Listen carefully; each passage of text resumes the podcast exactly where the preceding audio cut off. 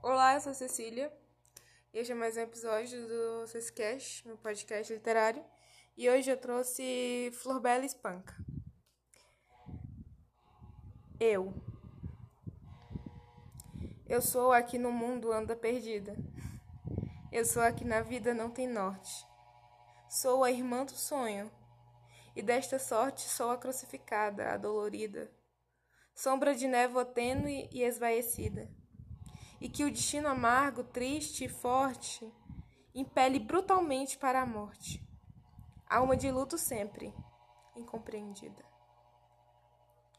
Sou aquela que passa e ninguém vê, sou a que chamam triste sem o ser. Sou a que chora sem saber porquê. Sou talvez a visão que alguém sonhou, alguém que veio ao mundo para me ver e que nunca na vida me encontrou.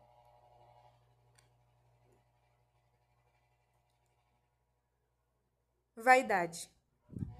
Sonho que só a poetisa eleita, aquela que diz tudo e tudo sabe, que tem a inspiração pura e perfeita, que reúne num verso a imensidade. Sonho que um verso meu tem claridade para encher todo o mundo e que deleita mesmo aqueles que morrem de saudade, mesmo que os de alma profunda e insatisfeita. Sonho que sou alguém cá neste mundo, aquele de saber vasto profundo aos pés de quem a terra anda curvada. E quando mais no céu eu vou voando, e quando mais no alto eu ando sonhando, acordo do meu sonho e não sou nada. Torre de névoa. Subi ao alto, a minha torre esguia feita de fumo, névoas e luar, e pus-me comovida a conversar com os poetas mortos todo o dia. Contei-lhes os meus sonhos, a alegria dos versos que são meus, do meu sonhar, e todos os poetas, a chorar, responderam-me então: Que fantasia, criança doida e crente! Nós também tivemos ilusões, como ninguém, e tudo nos fugiu, e tudo morreu. Calaram-se os poetas, tristemente. E é desde então que eu choro amargamente na minha torre esguia junto ao céu.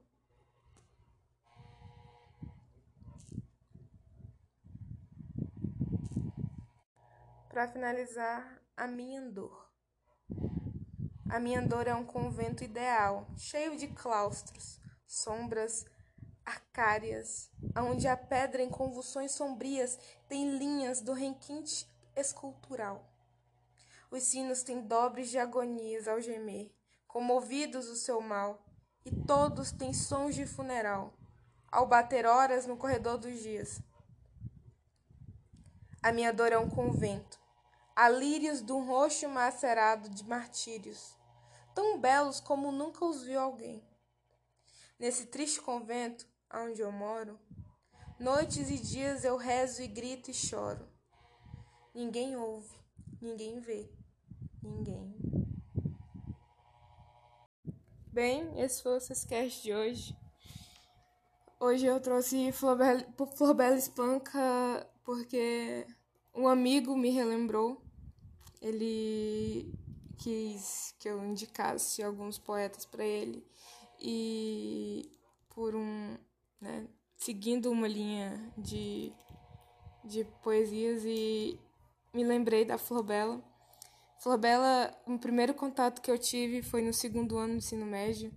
E eu lembro que na época eu realmente odiei os poemas da Flor Bela porque eles eram tão melancólicos. E hoje eu entendo mais ou menos porque eu odiava os poemas da Flor Bela, porque a Flor Bela ela tinha uma visão de mundo muito gasta, ela tinha uma visão de mundo muito triste, melancólica, e eu acredito que na época quando você se depara com uma visão tão realista, ou melhor, nem realista, mas tão triste, tão tão sofrido, você tende a repelir aquilo tudo. Você jamais vai querer sentir o que a Flor Bela sentiu algum dia.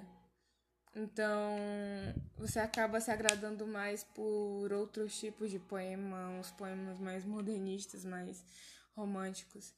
Enfim.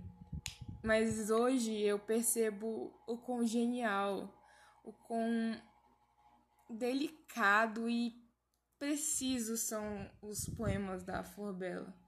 Eles ainda continuam melancólicos, eles ainda continuam tristes, mas você percebe em cada detalhe o que realmente a incomodava. Ela conseguia ser muito transparente.